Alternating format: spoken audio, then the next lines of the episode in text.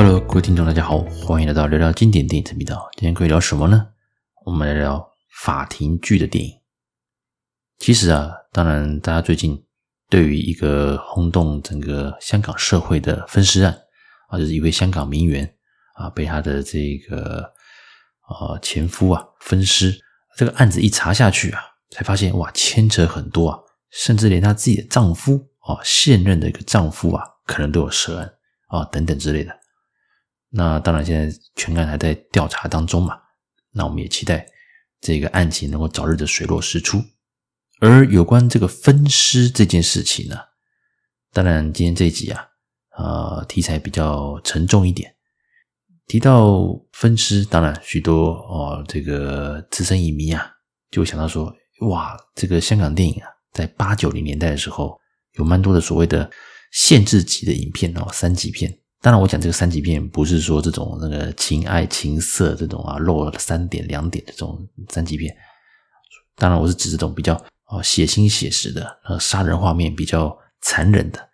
当然，就举凡像人肉叉叉烧包啊，这个也就是经典的。那经典归经典啊，其实他们讲，在某些程度上也会让一些观众啊感到一些不舒服。而一直到了大概是两千年之后。那也许那个香港当然啊，回归中国，那中港合资的电影也蛮多的啊。大家也知道，在中国啊，对于电影的这个内容的情节，还有些画面审查也非常严格，所以啊，要能够看到八九零年代那类似像人肉叉烧包啊，哦纸盒藏尸，还是像一些哦比较残忍一点的这种呃口味重的这些三级片啊。基本上就比较难看到了，毕竟一部电影如果呃为了在中国上映被东剪西剪，那也失去了这个原本的味道，甚至是被禁演，那这个对于这个投资方啊，所以片商啊，对于导演、对于演员来说呢，也是非常的怎么讲呃影响很大了哦，不太好。所以蛮多情况之下，其实现在很多年轻的一个观众啊，提到这个哦口味重的这种。哦，这个犯罪电影之类的，可能还是得透过那个电影台，或者是去找一些哦那些 DVD 之类的，才能够把这些电影来找来看。那第四台当然偶尔会重播啦一些经典的那种电影，不过该剪掉都剪掉，所以其实呃很难去回溯到当年这种哦，只是完整呈现这种残忍程度的这种这个氛围。那我们把这个拉到这个法庭这个部分。香港其实法庭剧用这个当做背景的这种港剧啦、电影，其实不能算很多，可是也不少啦。哦，好废话，呵呵，就是也有蛮多经典。那当然首推啊，就是像有叶德娴还有刘德华所主演的《法外情》《法内情》，还有《法内情》的大结局啊。当时啊，哇，这个票房很好，那也让刘德华的这个。跟叶德娴的这个组合啊，哇，这很经典啊！这种母子组合，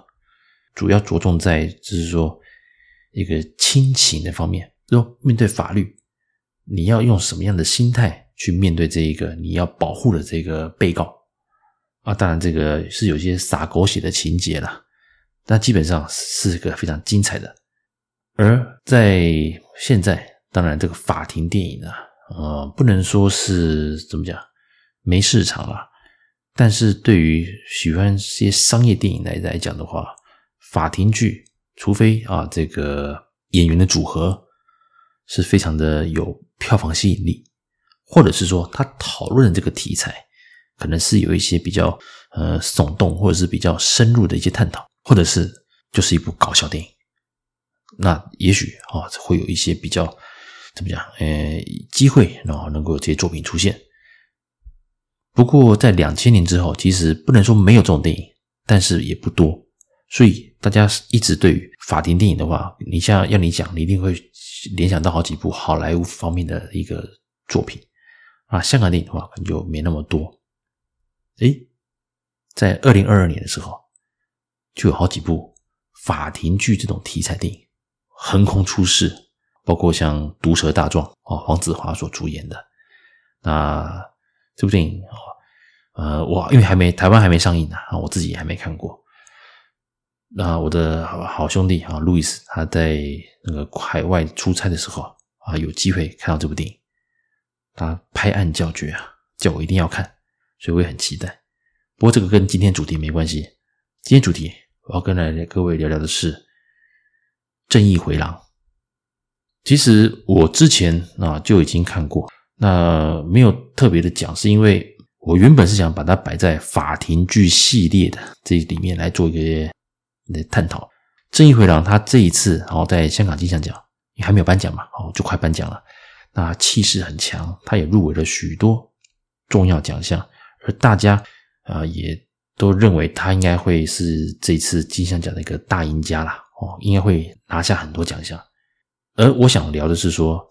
嗯，就在我开场讲的，当分尸案啊，这个香港名媛的这个分尸案发生的时候，因为它里面有分尸的一些。呃，一个案情嘛，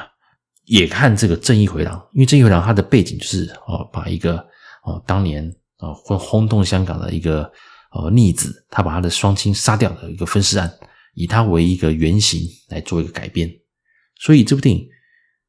在这个当下，忽然啊，我知道蛮多频道、蛮多节目都有针对正义回廊做一些呃介绍。那今天呢，我是用我的观点来跟各位聊聊这部电影。最近呢、大家应该知道，台湾啊也开始推行所谓的国民法官。那台湾的法律的一个基础啊，原则上还是以法官啊，按照各种证据，然后在庭上啊，可能就有检察官，还有这个另一另一造的那个律师啊，来做一个攻防战啊，不论是刑法啦、民法等很多很多啊，这种方面的这种攻防。那所以呢，呃，在某个程度上来讲，有法官的自由行政。其实是非常的，几乎就决定了啊这个官司的一个走向。那陪审团这种制度啊，当然台湾是并没有那个实施了。而国民法官的一个制度啊，算是接近陪审团，但是呢，它并没有像哦香港啊，还是像英国这种哦这种系统的，就所谓陪审团他们的决定就是。这个案情的一个判决啊，比较不一样。台湾呢，它虽然推行的是国民法官，但基本上也算是一个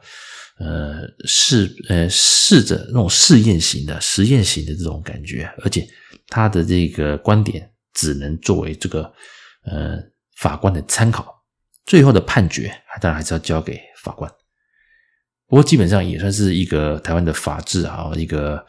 呃，审判的一个系统上也是一个往前哦，跨了一大步，也是一个很大很重大的改变。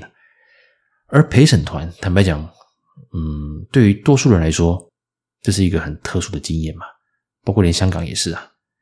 那这部电影当然啊，《正义回廊》，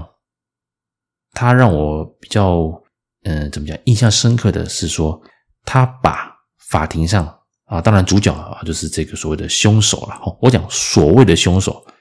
基本上他一一开始就是从头到尾都承认。而这部片的重点是放在另外一位，就是所谓被主角牵扯进来的一位朋友。呃，主角他他一开始就认罪，而且他强调他这位朋友也一起是一个帮凶啊，帮忙分尸、帮忙弃尸等等。那整部法庭的一个攻防。主要是落在就是第一个，主角已经认他已经认罪了，所以其实也没有太大的一个争议。但是他的朋友哦，傻乎乎的，到底有没有去干这些事情，或者是这个主角这个凶手是误导了警方？当然，里面也包括像警方他们有一些非法手段去取得这个口供的一些一些情节啦。所以这部电影其实它有许多的一个面向。第一个，凶手自己的一个一个角度，然后还有律师的一个角度。坦白说，像里面啊，让人印象深刻，像那个林海峰啊，他帮这个凶手辩护，可是他打从心里也没有那么喜欢这个这这呃这个主角啊。当然，他是因为啊，也不得不帮嘛，这种法服系统之类，他还是得帮忙他。至少要完成这个流程，所以他一开始表现态度是没有那么的，呃，怎么讲，没有那么积极。但是基于律师本身的一个怎么讲，一个使命感呢、啊，他最后还是有哦出手来做一些提出一些意见，来让这个角度这个案情呢，用更客观的方式来做一个哦全盘的一个考量。那细节我就不特别讲，我想讲的就是陪审团这个角度。当然，以陪审团呃这样好了，以往我们对于法庭剧啊，它的一个。重点都会放在，比如说一个坏坏的检察官哦，还是说呃坏人那边的律师啊，然后跟主角这个无辜的人还是怎么样，做一个法庭上的攻防战，那彼此找证据嘛，然后在言语这样子做一个啊这个辩论，然后也再有法官，再有陪审团来做一个定夺啊，再加上一些洒狗血的剧情嘛，那像是我刚讲的法外情啊，法内情啊等等。当然，像还有像狱中龙啊，这个之前我们聊过啊，刘德华也是刘德华电影啊，狱中龙，他后面这个法庭剧也都非常精彩。然而，正义回廊虽然不是哦首创啊，但他以哦陪审团的角度来切入这一个案情的时候，就让人有别于以往我们看到的这些法庭电影，而且。陪审团当然，他们并不是那种具备法学素养的那些科班的学生嘛，那些法律科班的人，所以他们真的就是只能就庭上啊双两造的律师以及啊相关证人的陈词，还有证据，才能够来判断说到底要不要啊他这个有罪还是没有罪等等之类的。当然里头啊，这个演员名单当然还有叶蕴仪嘛，哦，大家好久不见了，这也是女神等级了。在这部电影里面，她的戏份虽然不多，可是也是令人非常印象深刻。陪审团当然来自四面八方，有那种就是充满热血的，一心一意就想要就是能够参加陪审团，然后然后也有的是那种啊，这个就被选到了嘛，啊，又又不得不来的这种成员。啊，也有些老油条啊，可能年纪比较大，也认为自己看过世面。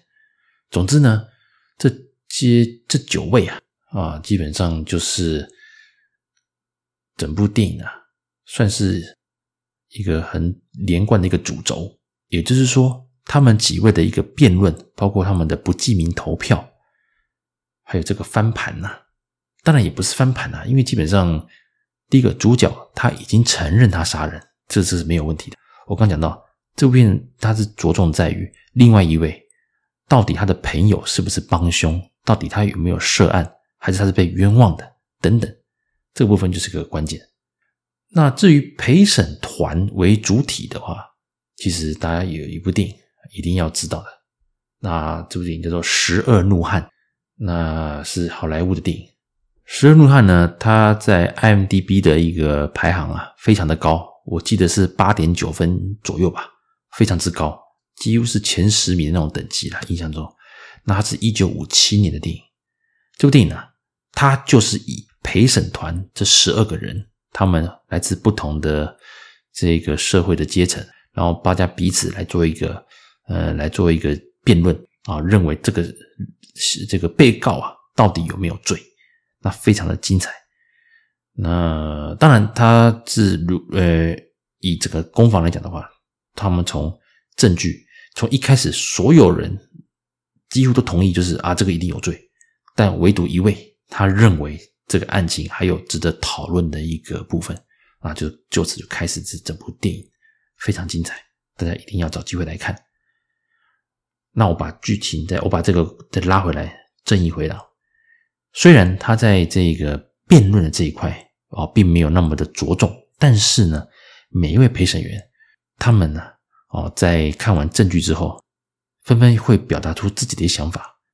多数人当然就直接讲啊，这就是有罪啦，还要考虑什么？他就是有罪嘛，啊，装傻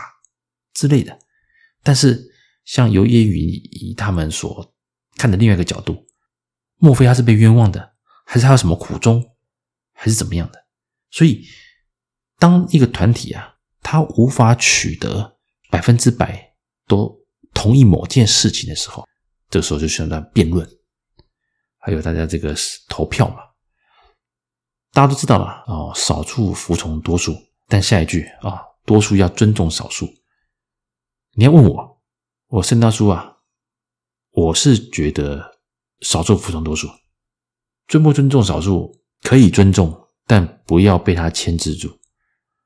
哦，这是我的个人的一个风格了哈。这部电影当然精彩的部分啊，在于就是说，在整个犯案的一个过程啊，再加上它整个时空会做一些穿插，啊，会做一些穿插，所以让观众很快的去融入，就是说，到底当时他在想什么？而且导演很高很厉害啊，他几个的一个手法，等于大家围着犯罪现场，陪审团他们就宛如在那个现场哦，就看着凶手们在做这些分尸。的犯案，这种拍手法其实也蛮好玩的，就是说，呃，让人就是更有这种哦身临其境的感觉。再加上呃几位啊、那个老演员呐，哦几位资深演员都，我刚讲到，像叶蕴仪，还有像林海峰、像周文健等人，哇，特别周文健。那之前当然我在《风再起时》啊，周文健里面也是写饰演探长啊，一位探长。那不过他的戏份没那么多，啊，到了《正义回廊》啊，哇，这个真的是整个的一个，它里面也是秀英文呐、他是饰演一位蛮爱唠英文的一位律师，啊，这个很精彩。所以就以我当时其实我对这部电影其实没有太大兴趣啊，那时候台湾上映的时候，那只不过当然，诶，看到周文健，再加上我那时候周文健他有另外演《风再起时》嘛，不过因为那时候台湾还没上映。那总之我觉得，哎，还很久没看到周文健，那就是去看看他的表现，才发现，哎呦，演的虽然戏份没有那么的多，但是他的一个存在啊，他的这个整个英文的口条啊，哦，这个台词啊，你发现，哎，哇，其实是很有架势的。所以这部电影给我的感觉是说，虽然片长是蛮长的，而且是法庭剧这种题材，但它不会沉闷。看完之后，你还会在思考，到底他的朋友啊。有没有涉案？如果你要问我，我认为是有罪的。但是在他整个法庭上的一个表现之下，再加上这个律师还有亲戚亲人呐，啊，这个他的姐姐啊，有在指点啊，要如何在法庭上做应对。所以有时候我跟各位讲的是说，上法院呐，并不是说哦，你有这个你你有充分的证据啊。就站得住脚，有时候临场反应，或者是你要表现出一些比较哦，这是一些感觉啦，让他觉得你是被冤枉的，你啊你是无辜的，就有胜算的可能。所以啊，在香港的话，你必须要能够说服陪审团。这部电影其实我还蛮推荐，就是法律学系的学生啊，真的要看。我先不讲它里面比较写实的这些哦杀人的过程啊，分尸的过程，我就暂时就就就跳过。那确实那个画面呃没有那么的舒服啊，特别是在你在大荧幕这样看的时候，你觉得哎呦哦，毕竟这个申大叔啊，呃有点年纪了啊。上一次看到这么残忍的电影，应该是那个黄秋生跟那个邱礼涛的。催眠呐，哦，那时候那真是真的还蛮写实、蛮残忍的。那正义回廊当然还没到那个地步啦，只不过就因为他要完整的呈呈现这个犯罪的过程嘛，那而且前后这样跳好几次，再加上陪审团旁边看的那一次，因为还有好几个吧呃，营造好几个场景、好几个空间哦，所以你会发现说，整部片子的节奏啊，虽然这样子穿插。但你不会觉得你会弄混它的时间顺序，反而你会觉得说：“哎呦，原来用这个观点去看的话，似乎又有不一样的一个一个想法哦，会让这个陪审团有不一样的一个呃一个一个一个呃怎么讲考虑的方向。所以里面的一个脑力激荡啊，我们可以说陪审团也算是一个小型的社会。”那大家来自各呃四面八方，基本上啊，当然这个年纪比较大的，他会比较容易有那种倚老卖老的这种感觉。然而年轻人当然他们有自己的一些啊呃，呃想法，因此啊，他会觉得说，诶，如果换一个想法，还是说我们站在这个被告的立场上的话，是否又会不一样？而我们看到的证据真的是真正的证据吗？对不对？哦，就像那个剧中有演到嘛，警察哦，重案组他们在审讯的时候，确实有动用了一些比较呃一些违反规定的一些方法啊、不能说是逼供啊，但但是用一些小小奥步，让这个傻傻的、傻乎乎的这个被告啊，呃，就就就就不得就签了，不管了，不管了，豁出去了，我就签了，对，随便随便，你讲都是的。因为他怎么讲，他怎么解释，警察就是不相信。警察就是已经相信了，已经认罪的凶手，他的所有证词，他们只只是要这个被一起被牵扯进来的这位朋友，也要能够呃快点招供哦，大家赶快啊解破案。那这部电影当然在整个的上映之后啊，诶，哇，这个票房啊，还有在这个口碑啊，都相当的啊厉害。所以啊，这在香港金像奖也获得了许多提名啊，包括最佳电影、最佳导演、最佳编剧、最佳男主角啊，饰演这个啊两位被告的啊麦沛东还有杨伟伦都各自的被提名啊，最佳女主角啊、最佳男配角、最佳女配角、最佳摄影、最佳剪接等等，哇，还有这个原创歌曲啊。而导演何觉天，他也入围了新晋导演。总之啊，几乎所有的大奖啊、重要奖项啊，啊，那个《正义回廊》都有在入围。所以我个人也蛮看好他这一次，应该是，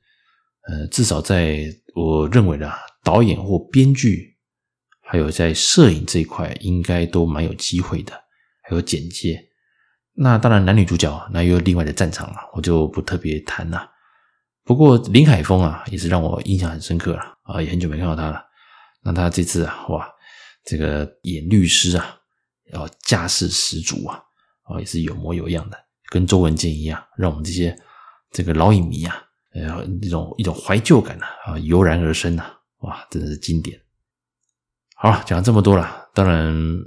我相信呢、啊，这个香港名媛这个分尸案应该还会在后续啊一些报道。最近可能是台湾的的一个新闻的报道比较少一些了，但我相信如果案情有更大的一个进展或突破，应该又是会造成一波的一个社会舆论的一个一个一个一个一个讨论。总之呢，嗯，我觉得呃，如果啊近期大家觉得说想要啊找一部啊不错的电影。啊，香港电影，而且是讲这个比较社会写实的话，啊，《正义回廊》，我觉得是蛮推荐的。只不过里面当然它我我那个犯罪的画面呢是比较写实，所以我觉得大家还是就大人就看就好了啊，尽量不要让青少年还是去还是小孩子看到啊，毕竟它还是属于限制级的影片。但是呢，先扣掉这一段的话，我们先不讲这些画面，光讲它的整个法庭剧的一个编排。还有陪审团他们这个互相然后脑力激荡去辩论的这些部分的时候，其实真的导演的功力、编剧的功力相当的高明，因为让你会一直想往下看，想要知道到底最后他们的决定是什么。好，以上呢就是本集的一个介绍。想看精彩的法庭剧电影呢，第一个就是我刚刚讲的哦，IMDB 哦非常高分的《十二怒汉》。然后还有，这是目前啊、哦，这个香港金像奖啊入围许多奖项的《正义回廊》这两部电影，我这里郑重推荐。以上，感谢各位的收听，我们下次见喽，拜拜。